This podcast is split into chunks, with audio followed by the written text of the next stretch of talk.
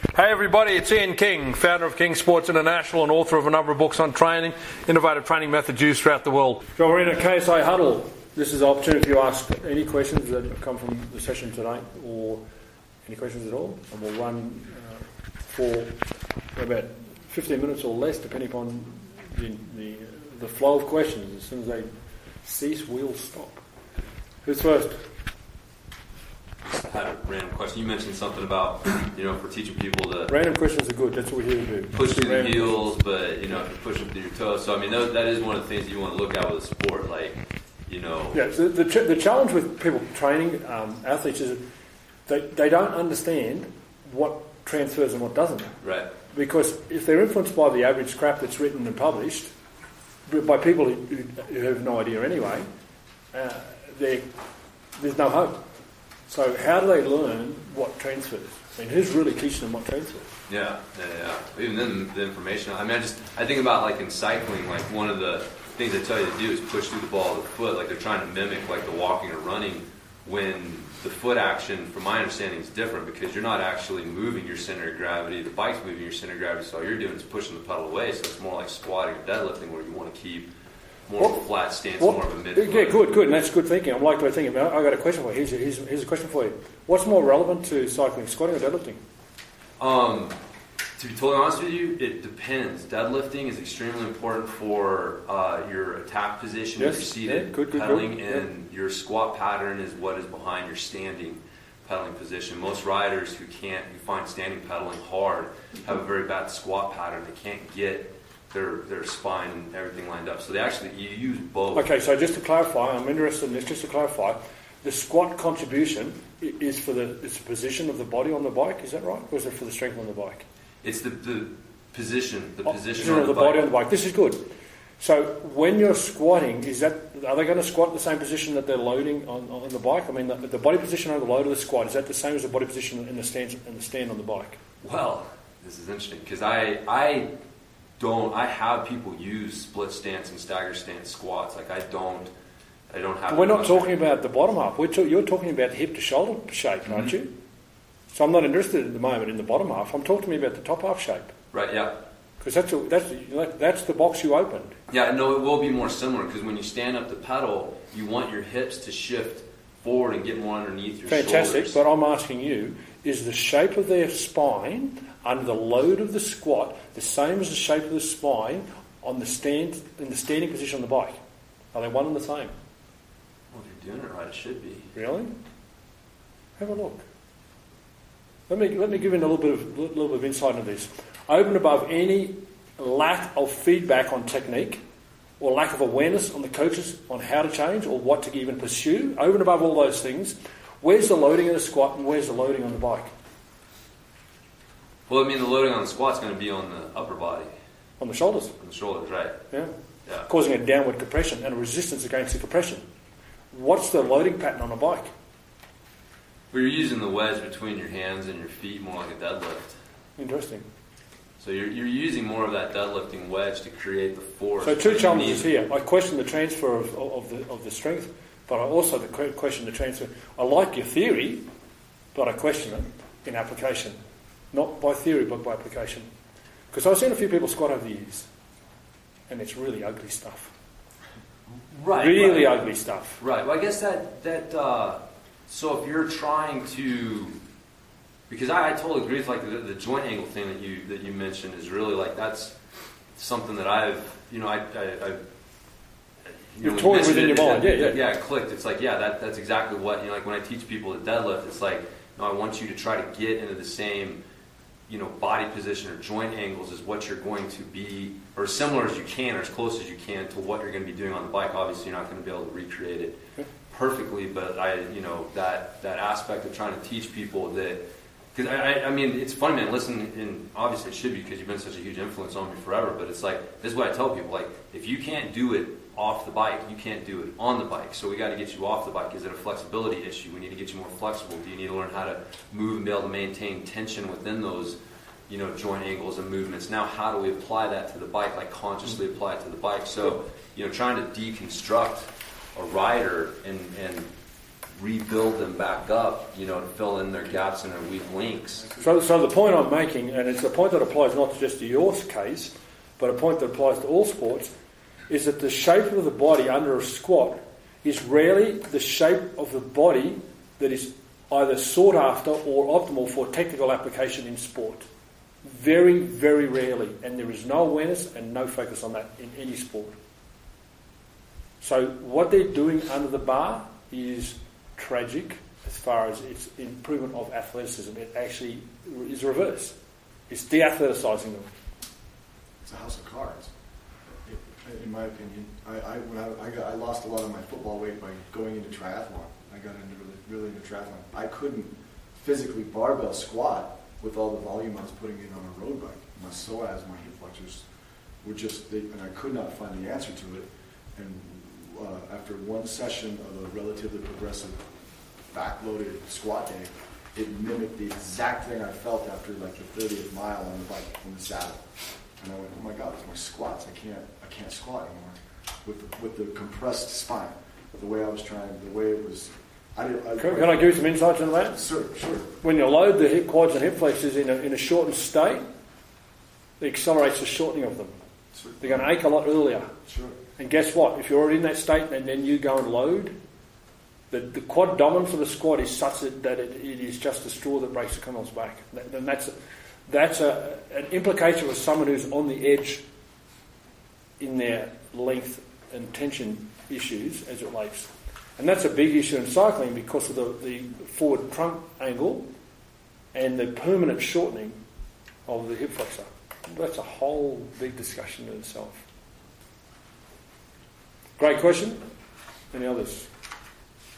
I guess when we're talking squat, I mean, I guess like you know, I say squat, and I just think of I think of squat as more of a movement than than an exercise. And how are we going to? What's the correct exercise to train that movement? So I guess I'm maybe like, like I don't back squat. I don't have any of my athletes back squat. You know, I, What do they do? Um, I have them. Uh, goblet squat's probably one of my more, you know, if I'm trying to teach. I don't, I don't know what that is. What is that? It's just the one where you're. Is that something that you drink back in the middle of the It's just one where you're holding the weight in front of you. So instead of doing like a front squat, you're just holding like a. So why do you do that? Um, I do it because it reinforces the posture that I want to see. I want to see that more upright, shoulders down, strong posture. I don't want to see as much. Okay, got a question forward. for you. Where's the loading? This is for cyclists, yes? Or for other athletes? Again, it's not. I don't look at it as sport specific as much as athlete specific. Okay, so you're using this with a variety of athletes? Well, I use I use it depending upon I look at what the weakness of the athlete is, and if they have a, if their squat pattern is not if they can't squat properly, along with the mobility in the in the weight room, I'm trying to reinforce some. Uh, just for the record, mobility is not a term we use, but Sorry, keep it's going. No, you, don't, you don't have to use my language. I just want to clarify. Then, if anyone listening to this, I, and I'm just repeating this for the purposes of Sure. of the of the tape, um, you know, we talked about that before. That it's just a, Yes, I agree. a term that's been introduced to, you know, for other reasons. Um, so basically, you're using this uh, low distribution to the front to to develop a, a posture or a shape of the body throughout. Yes, the squat for better transfer. Yeah, and it, I, I see better looking movement. I see I see things that look more like what I want to see. Fantastic. So I've got a question for you. What are the implications of shifting the load to the front of the body?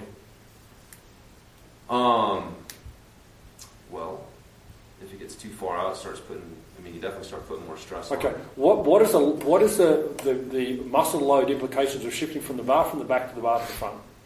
It's just the center of mass, your center of gravity. What's the implication on, on, on the muscle involvement?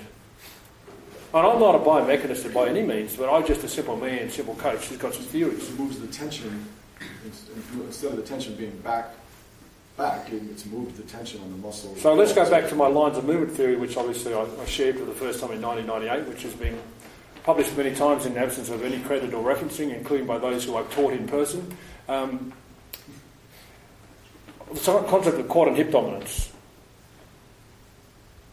There's a continuum there, and everything operates on the continuum. And what is the implication from the quad and hip dominance balance of shifting from a back squat to a front squat? More quad. More quad dominant. Yes, sir. Fantastic. So do you think that's a good thing? Uh, forgetting about all the other motives, I'm just questioning what are the what are the implications of making the movement even more quad dominant than it already is? And you don't have to answer if you want to go away and reflect. And there's no right or wrong, and I'm not convincing you about anything.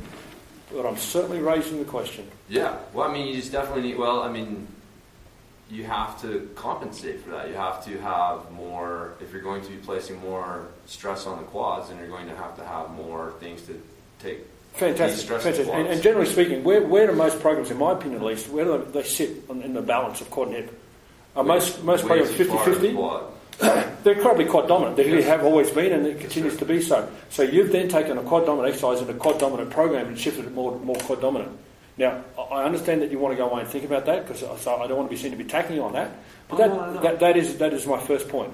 My second point is this: you've done that for the most part, if I've interpreted correctly, to achieve a certain shape in the body.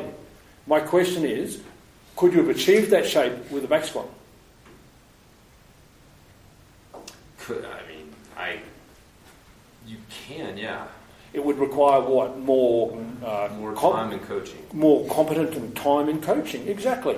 So I- I'm raising this second point for this reason. You are reflective of a trend that's been sweeping America for the last 10 to 15 years, where people have been saying, well, this is too hard to teach, let's cop out.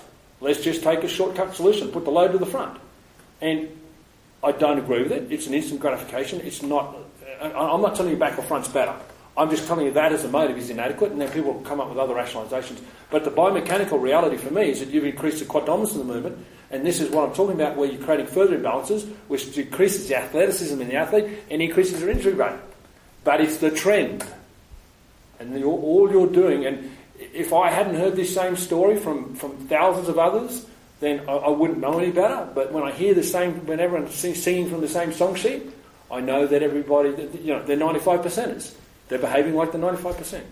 So I'm not telling you not to do it, but I'm raising two points. Do you understand the implications of shifting the load from the back to the front? And do you understand that you could probably have got it if you had improved your coaching competence or time to get it further back? Because that's a trend that's been um, Yeah. prevalent, and it's, in my opinion, this is just my opinion, and you know, I don't care whether you're a Christian or Muslim, I don't mind if we have a different opinion, but I'm very, very clear about it, because, in my opinion, this trend is really damaging athletes, really damaging people. So what would you?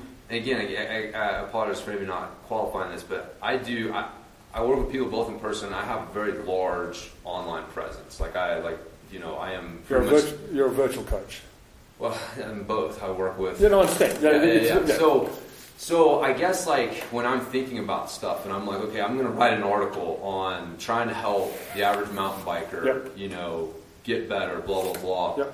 I think about the fact that you know they don't have a coach, they don't have, they, they probably are battling some dysfunctions, things like that. So that's one of the reasons that like, Exactly. in my program. I understand that. They're battling dysfunctions. Guess what you've just done? You've you reinforced someone to load from the front, you've just made the dysfunction worse. Now, if you go back and look at the history of this goblet shit, like when was the word first introduced and why? And it was part of a movement or a trend in, in, in American strength training to cop out of teaching technique and to use something that was easier to teach. Now, I understand it. It's justifiable. But understand the implications of it and understand that it's a trend it's a, that people have been simply adopting without thinking. It's not about right or wrong. If you want to use it, knock yourself out. If you, if you think it's great for athletes, go ahead and do it. But I'm just being really honest with people that they're just sucked up in a trend that, in my opinion, is not a, not a good trend.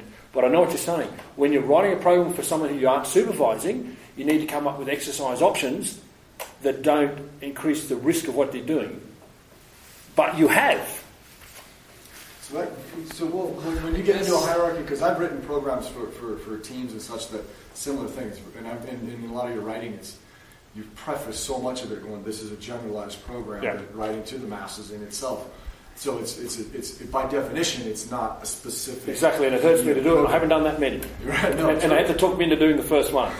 you know, the first one was, was uh, Get Past the Olympic program, and they really had to talk me into it. So, so what, what you, I, I love the fact that I've adopted the, the, as much best as I can your hierarchy in, in, in a lot of your design, you know, just your thought processes. So when it comes to writing a generalized program, either to a macro culture, like an entire like mountain biking culture, because I think I've actually read some of your stuff, or to or or to a, to maybe even a smaller group of three or four elite Audi team riders. Yeah. You know, what's what's your hierarchy? Is it is it a, is it injury avoidance? Because or is So it you, you're, you're asking me about generic programs? yeah, in terms of your your ethical hierarchy, what do I need to cover? I absolutely need to cover in this general program Yep. to these people. Well, the first thing you do is, is cry and say a few Hail Marys if you're going to write a generic program. Because I tell you what, it'll be misinterpreted. Yeah. It'll be misapplied and misinterpreted. So you need to go to mass. You need to go and say, you know, you know, whatever you do it, um, you know, in the in the confessional box, because that's how I feel about generic programs. It's it's, it's a tragedy. Having said that, I don't have a problem with doing that. So you, what I do, this is how I write them. And books have been published on this since. My name hasn't appeared in the book, but they've just taken my concepts and reused them.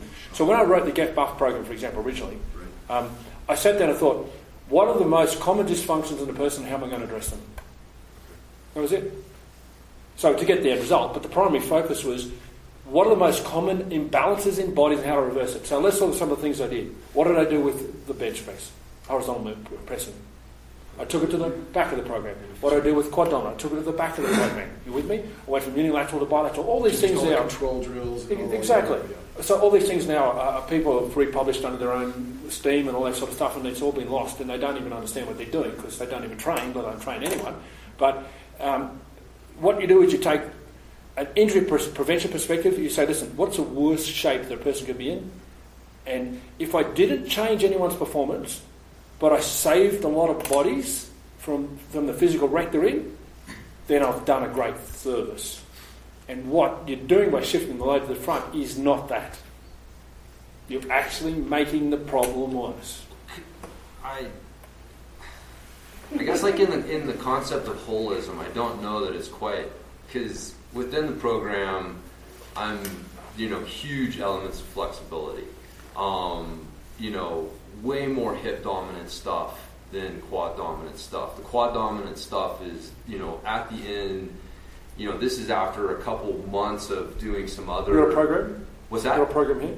I, I can get it. I don't have. I didn't bring it with me, but I can. Uh, I'd love to look at it. Okay, yeah, I'd, I'd love for you to take a look at it. But I guess like just in the, I understand what you're saying is that if I, if in the absence of anything else, doing that would definitely be a negative. But in the context of the, all of the changes that I'm introducing for a rider, you know, the fact that you know I'm using the goblet squat, which does have this potential negative, but taking over, taking in with all the other positives going on, and the fact that I'm trying to deal with people that I, I can't work with personally, so I don't I don't want them going in the gym and just back squatting like the dude that they saw, you know, last week doing it who does it horribly, you know. Uh, so I, I guess I just kind of wanted to you know uh, clarify that a little bit, um, and that the you know this isn't just hey I just met you you're a mountain biker guess what you need to start doing goblet squats like I don't that's not exactly the the uh, the approach, but just if we're talking about like you know squatting and, and stuff like that, you know, I, I guess that was just kind of my my thoughts on that subject in isolation. But um, you know, I, I, I completely, I mean, like I said, man, you're. I look at my programs and it's hilarious. Like they have not changed a whole lot since I read Get Buffed and you know all of your concepts and stuff like that. So I mean, it's the whole you know the whole totality of, of what you're talking about is present in the program. I just you know, that was kind of my thoughts on that particular pattern. Great. So I'm assuming there wasn't a question and, and you wrote. Yes, sir. Excellent. Sorry. No, no, I don't apologise. Um, you know, you can you can do whatever you want. You don't have to justify it to me. See, the, the, the, the, I'm not concerned by you having an opinion. My job is to be honest, be straight, Mhm. and walk away. And majority of people don't listen to what I do. Not a problem. Right, right. I just want to make sure I understand because I wouldn't be here if I didn't value You, you know how many you know how many times you said the word understand? Three times probably in the last five minutes. Not a criticism, but where's your thinking?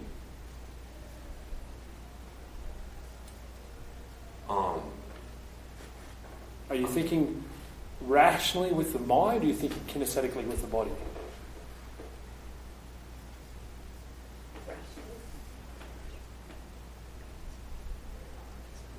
I'm not sure I understand the question. It's okay because when I think about training, when I'm when I'm deliberating in my mind about training, I go in my mind to the movement and feel for the movement. Okay. That's how I answer the questions. Yeah. I don't understand it. I feel it. Yeah, yeah. No, I understand. And I, But that's what the majority of people would do. They'd rationalise it because that's how we're taught in our educational system. I'm just clarifying with you Yeah. that that's not what I do. I'm not that intelligent, but I've got good feeling. Right, right. Yeah. And I guess on some levels, that's kind of what I'm applying. Like 14 years of riding a bike and, you know, Yeah. 20 plus years of lifting in the gym. And, You may well know, be, but in your drying and training, I've got questions. In terms of what your word selection, that's all. Yeah. And, and I think those who have been with me in the course of the last you know, day or two understand where I'm going with that, identifying you know, word selection as being a, a, an indicator of thought process. Yeah. Fantastic. With, with what he's saying, how do you figure out, I guess, like, because you guys are doing it on the general, we're all doing it on the general side, is figuring out your weaknesses and imbalances. So how do you, get the assessment for your sport, Yeah. then you can work on, okay, this is what Yes. you gotta fix your weaknesses Yes. first, and Yes. then you can start working on your strengths. Um, I, I, I, I seek to educate the athletes as much as I can, but it, it's, like it would take an athlete in our in our regular presence probably what three years to get the level of education before they can make those informed decisions for themselves.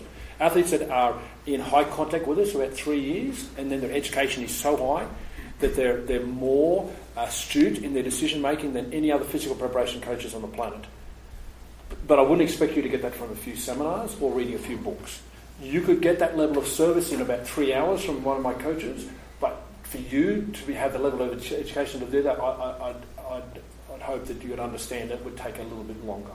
Yeah, but I keep thinking like what, what we're talking about is there's exercises, but you got to see what the weaknesses of the person Exactly, before you exactly. And it's like you know, it's a journey. It's a big journey. It's not it's not something that you're going to learn overnight. My goal is to help people understand the implications and just think about it before they just jump in and do it. And all my writings have been educationally directed. So the Get Buff range, for example, for the end users, is just education, education, education to help people make better decisions than their than their personal trainer would or their physical coach would. And, and if, so that's that's our intent, but realistically, it takes some time got to do the assessment. to, to, to learn how, how to understand imbalances.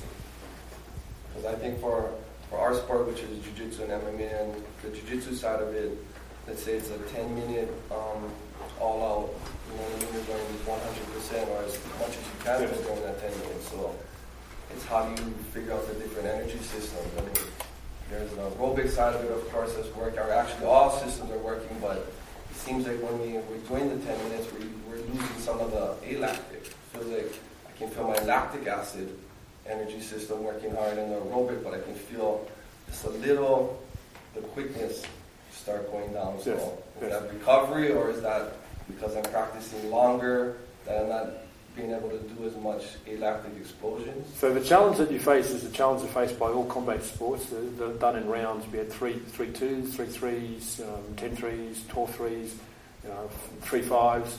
It's the same uh, challenge being faced by all. Um, I can tell you this: that nearly all of them solve the problem the same way, which is uh, the, the training load exceeds the competitive load. Um, and uh, the other comment I'll make is that you can individualise it because some people have got so much power that you can help them hang on to that power, and some people have got none, and you need to help them develop it. So there are different paths for different people. But I don't know too many people with the astuteness to identify those things. Um, you know, it's pretty easy to do with our coaches, but it's not something that the average person, when I say average person in the industry, not too many people who will shoot to be able to guide you on that. See, the way I'd, I'd, I'd look at it is if, if you're not improving that component after a year or two, then you need to change direction because I expect continual improvement. There's always a way to improve. That's my attitude with athletes. There's always a way to improve. It might come from indirect variables, but no matter where it comes from, you want to see a continual improvement in performance. You know, we have to wait that long and be like, no, no, yeah, no, not at all, or- not at all. But it wouldn't be the first. Like if you were a beginner, it wouldn't be in the first three months. If you're really experienced, then you can judge it pretty quickly. Yeah. yeah. So we may have nearly exhausted um, our questions for Can I now. make a quick comment, Andy? Yeah, definitely. The, for, the, for the coaches in the program that have been here for a little while, if you listen to the question, the first questions, I understand, I understand, I understand, from rational mind. If you listen to the question here, I feel this, I feel that, I feel this, I feel that. Did you? Did you pick that up? There's a really big lesson in that. One's rationalising, one's feeling.